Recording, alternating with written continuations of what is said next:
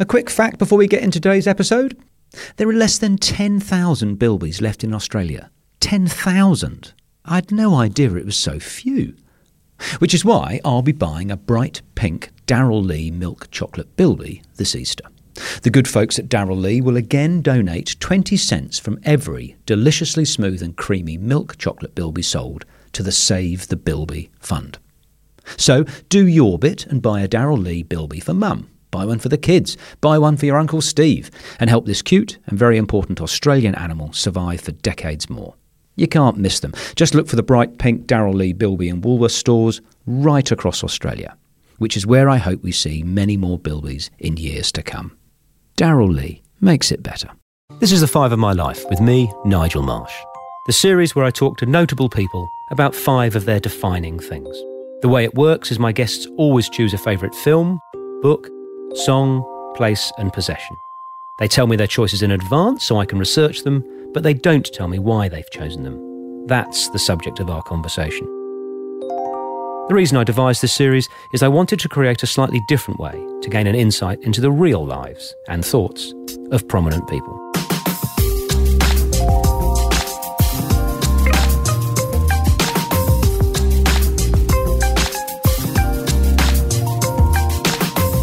Born in Sydney in 1970, Gladys Berejiklian is the eldest of three daughters born to Armenian immigrant parents. Gladys attended North Ryde High School and studied at both the University of Sydney and the University of New South Wales. Famously hard-working, she's held a number of high-profile roles in her political career, culminating in her appointment as leader of the New South Wales Liberal Party and the Premier of New South Wales.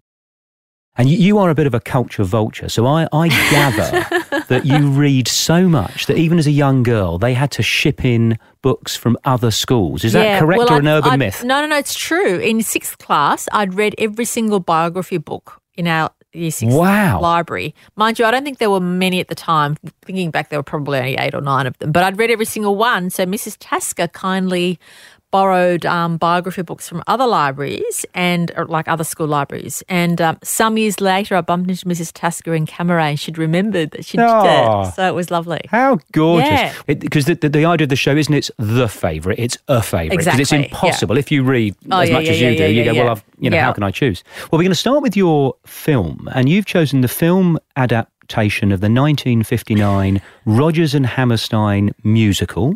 The film that won 5 Oscars and took over from Gone with the Wind as the most successful film of all time, and it's The Sound of Music. So I'm in good company. Tell me the story behind that. It was the first film I watched that I fell in love with and wanted to see over and over again. I'm not somebody who likes to see a movie again. So once I see something once, I don't like to do it because there's so much out there. I don't like to waste my time and see something again. But as a child, my father was obsessed with that film and made us watch it. And I similarly became obsessed with it. And every time it was on television, before videos and before taping things, we made sure as a family, but I certainly made sure that I was allowed to watch it. And it's interesting because every year that I watched it, I learned or gained something new from it, which is I think what it renewed my love for the film. So whether it was enjoying the music one year or the drama of the World War or the notion of patriotism and the romance. There was always something new I picked up. Great music. As I matured, there was always something new I learnt from it. And, it just always stuck with me. So it's obviously based on a true story, the Von Trapp family. And I've got a confession, I'm slightly embarrassed to admit this, is I wept tears of shame, anger and sadness in reading about the Armenian genocide, in researching for this this conversation. I feel like an earthworm because I didn't know anything about it. A lot of people don't. And I think that's the thing. We don't learn from history if we don't study our history. And so my hope is that people are aware of the Armenian genocide, not because it's personally impacted my family, but because it makes all of us aware of what can happen when you allow, firstly, hate speech to perpetuate and then actions. And we can't assume we're immune from it in this modern age because we see in different parts of the world people getting persecuted for who they are and what they believe in. And that's why I think if we don't learn from our history, we're condemned by it in the future. To repeat it. And to like the you know, the real Von Trapps is that narrative of fleeing the Nazis over the mountains would, I imagine, fireside chats for future generations, it sort of inform their whole being. Is how does that inform sort of your life and your work? You know, your family's involvement in that awful tragedy, and particularly your grandparents, is how it was that spoken of, or? It wasn't spoken of broadly. The actual events were spoken of every year. So as a family, we'd commemorate the Armenian genocide every year.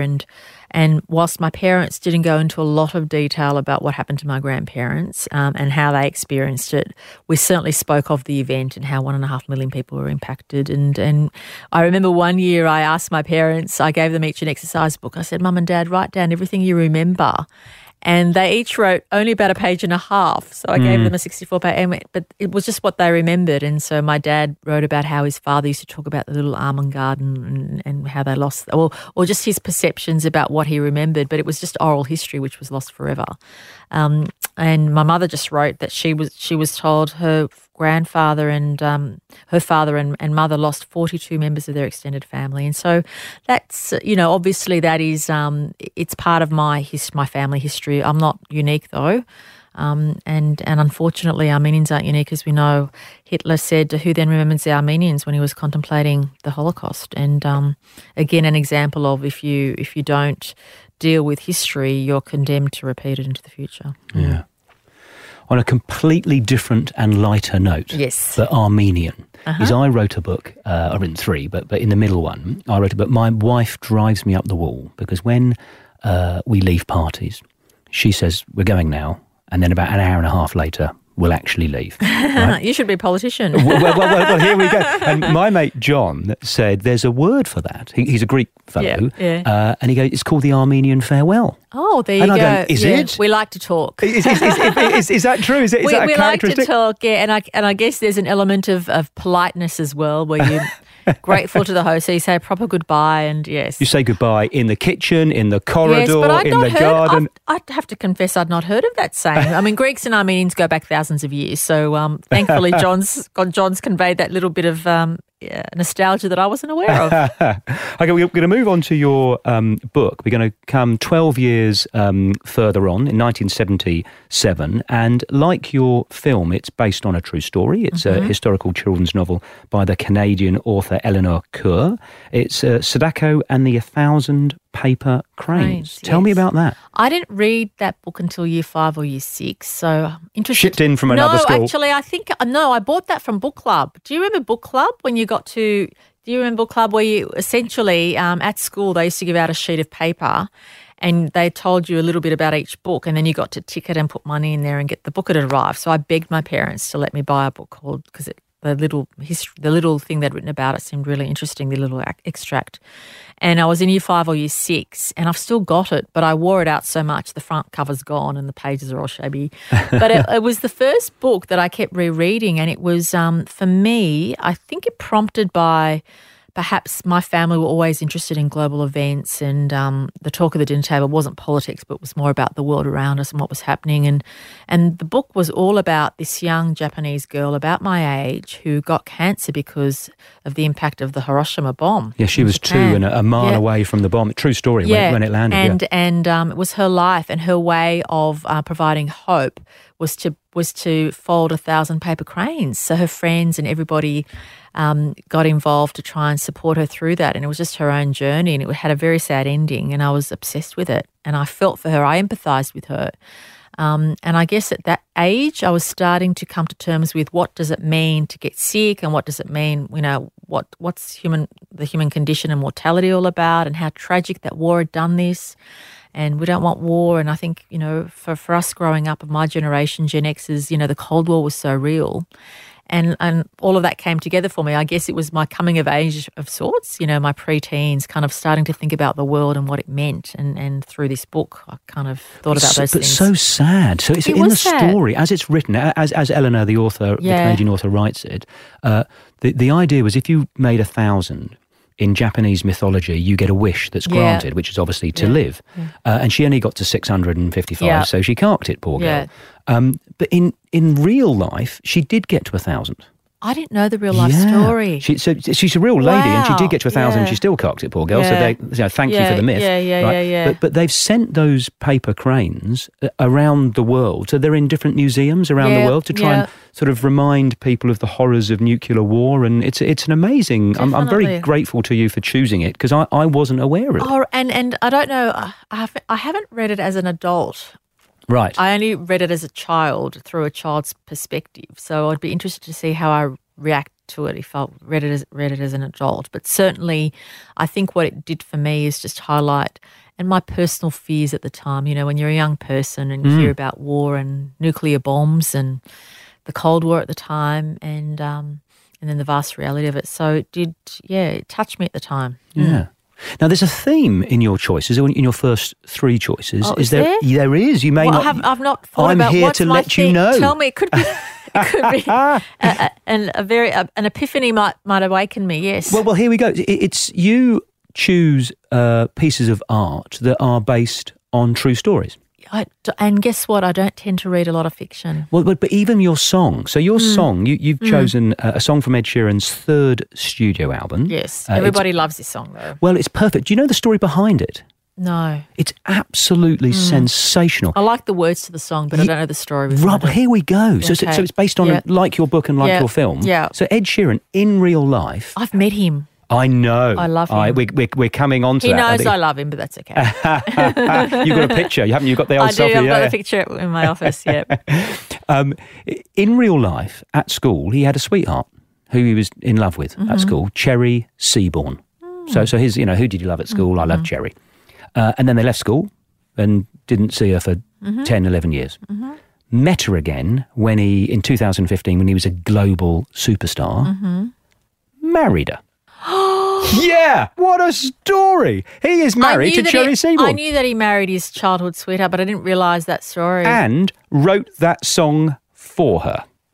Wow. So there are women around the world gnashing their teeth going, why can he have that story? It's an amazing story. But I think that's why he's such a prolific writer, and he understands women, and he understands the relationship with men and women, and I think he's good at what he does. So you've ripped the guts out of my next question, because I was hoping you did know that story, because then I was going to ask what I'm going to ask anyway, which, given that it's based on Ed's real life story, is, did you choose it because it reminds you of any significant pivotal romantic relationship in your life, or just because you like the tune? Or I like it because I like what the song represents, and I like just the notion of, when two people are madly in love, they see perfection in each other, when all of us know we're full of imperfections. And I think that's the notion that really interested me about the song, in addition to loving the music about it. Right. Yeah. There's another interesting quirk about it, is it's the first song that Ed ever collaborated with Matthew, his brother. Wow. And the reason he did that was his granny's final wish was to see Matthew and Ed work together before she fell off the perch. Wow. So they did. Isn't that amazing? It is amazing. This is why you're a journalist. All this interesting insight. It makes my decisions much more informed than what they are. You're so interesting, Gladys. So that leads me to ask, tell me about your sisters, your relationship. How? I mean, are you close? Where do they live? We're incredibly close. We like any siblings. We fight all the time, but we're incredibly close and very honest with each other. I mean, I'm lucky that I've got very close friends. But even with your bestest friends, you tend not to want to hurt their feelings, and you can't always be very brutal. My sisters and I are brutal with each other, which is good and bad, but we're extremely close. And are they in Sydney? Or? Yeah, I'm lucky. We all live within a few kilometres of each other. So, wonderful. So we're kind of in each other's lives, and don't live too far from my parents, who are elderly, so it's lovely.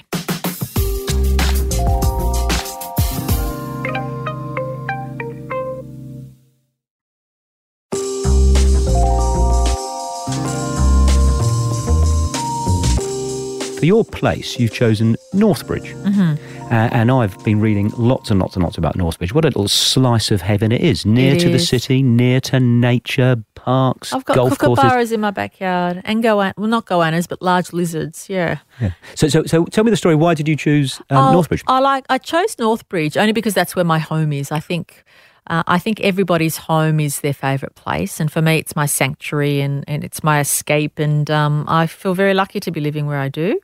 It's very convenient, but also I do feel close to nature, and when I'm close to nature I feel most relaxed. And I just love having kookaburras and animals in my running around in my backyard. And by the same token, if I jump on the bus, I'm in the city within 5 minutes or 7 minutes. So I feel extremely grateful for where I live, and home is where the heart is, and that's certainly how I feel. Can you ever imagine living anywhere else? I can't imagine living anywhere outside of Sydney. No. Sydney's always been my home, and I haven't moved very often in my life. I'm very lucky. I've had a very stable childhood. My parents bought the family home when I was 4, and I stayed there till I was 29. So for a quarter of a century, I lived in the same house, and my parents are still there, and I go and visit them every Saturday afternoon. And do they live in Northbridge as well? No, they live in North Ryde, which is where I grew up. But it's only literally 10 or 15 minutes away. Down the road. Yeah. One of the things I love about Northbridge is the sort of the Harry Potter-esque bridge that you go across from Cammeray to get there. It's gorgeous. And that was built in 1892. So someone had the foresight to build a bridge that you and I drive over in 2019. You go, respect. Would you mind talking a little bit about the importance of people who've got a long-term vision? You know, infrastructure that's going to last 130 years, like the Harbour Bridge, like the, you know, it's wonderful. Yeah, I think in this day and age, there were pros and cons of the digital age, but I think one of the cons of the digital age is people want satisfaction here and now. You know, they want immediate happiness, immediate satisfaction, immediate gratification for whatever they're experiencing. And that doesn't lend itself to long-term planning and having a vision. And during construction of something is, you know, really painful, and sometimes you cause people enormous inconvenience. But to sit on your hands and do nothing isn't an option as far as I'm concerned. And I'd much rather be criticised for having a vision and implementing it than not. And I'm proud of what our government's achieved. I'm proud of, I hope, what people will say when they look back on this period in our state's history. And do you know what? I think that's a really profound point, is to have the perspective, the courage and the sort of the fortitude to say, you know, in 60 years' time, people might look back and go, bloody hell, I'm glad he or she did that, rather than, oh gosh, the Twitter trolls are going to say X, Y, and Z. I mean, who cares? You know. Yeah, and I remember, I think every major project we've announced or that I've been involved with has attracted controversy. There isn't a single project that we've announced that hasn't. Obviously, people want something to happen, and then when you actually do it, they're concerned about what it means for them and the impact. And that is often a difficult thing to deal with, because you think to yourself, how would I feel if I lived by the side of a road that was getting rebuilt, or if I lived on a train, you know, a train line underneath my house, and I'll be having a tunnel going underneath my house, and it doesn't bother me at all, because I've seen how expert modern day construction is. But and I think as a community, we can look forward to having better options, but that involves building things and doing things. And interestingly, that same bridge that you spoke about in Northbridge used to have trams going across it. Wow. So it had light rail, which they ripped out. I've got a photo of the tram going to Northbridge. But at the end of the day, it's about improving the quality of life of our citizens, and I can't imagine not doing it. I mean, to stagnate, to fall behind, to be reliant on the car is not the way we want to be. I'm a POM, obviously, from my accent, and I remember the process of the Channel Tunnel. Really interesting, where on a sort of a macro historical level, you go, well, of course it's a great idea. I mean, come on, and now it exists, and you can whiz in a train from London to Paris for lunch. You'd be hard-pressed to meet anyone who goes, I wish we didn't have it. It's fantastic. Oh, my Lord, at the time, you know, so-and-so's garden's going to be disrupted. And you get it. But you go, well, are we going to ever do anything? And if we are, hey, you know, progress takes hard work and change. No, exactly. Wonderful. Well, we're going to move on to your possession. It's a bit of a royal groupie. Yeah. You've chosen a selfie of you and Harry and Meghan. Were they nice? They were lovely. Very lovely. Very lovely, down to earth. And was wonderful to welcome them to New South Wales. But yeah, I just, in general, I love photographs. They capture a time and place and capture history. And it's pretty amazing that you can kind of look at, you know, when you think about key moments in your life, you kind of see flickers of images going through your head, and I think photographs are kind of the manifestation of that, aren't they? And are you a silver frame type person, or do you just keep them on in the cloud? Or no, I don't. I tend not to frame things like that. No, do you know, I reckon they're going to come back into fashion. I used to be, because I'm quite organised, obsessive almost. I used to be very assiduous in my photo albums. Alphabetical or chronological? Subject. Or? So I used to have a high school, I had high school, then I had friends, and then I had my godchildren. Me sad, yeah, me happy. Not quite that much, but the physical photo album I had chronicled and put in order. But then as soon as the digital stuff started happening, I'm not very good at that. One of my sisters is exceptional at it, so she kind of is the family historian now. But I just take things I like, and people send me things and I save them, but I'm not very organised on the digital side. Yeah, but the photo, when it was hardcore photo albums, I was very organised. Right. I love the notion of, and it drives my daughters in particular mad. I'll take one picture. Just like the picture I've taken with you, I get one. I won't, that wasn't a good one of me. Just take one. Yeah. But then when I scroll through retrospectively, especially of my family, with pictures that have got all my family, and I've got 4 kids, I love choosing one and then saying, right, that one, frame it. Mm. Right, just a small frame. Yeah. And that will stand out. Yeah. That will be on the top of the bookshelf, whatever. Yeah. Whatever. And I've got a few that I've framed, mainly of my family, a few that I like. But I don't have a lot of them around. And is it true you have 6 godchildren? Yep. It is. 6, right. Okay. Yeah. So there's sort of there's a little bit of a you've got to have a few pictures of them. Oh, I do, but in an album and on my phone, I don't have a lot. As I said, apart from my immediate family, I don't have a lot of photos around the house. Right. Because I also, I'm someone who doesn't like to offend, and I think, I think my friends, and I've got lots of close friends, and you just worry. I do worry about offending people, so I don't like it. Because you haven't, they're not equally represented. Yeah, exactly. So I think if I stick to my parents and my sisters, it's safe ground. So, my mother-in-law, who is gorgeous and I love dearly, lives in England, has a grand piano, and my wife has 3 sisters who are all married, and there are lots and lots of pictures of their very impressive husbands.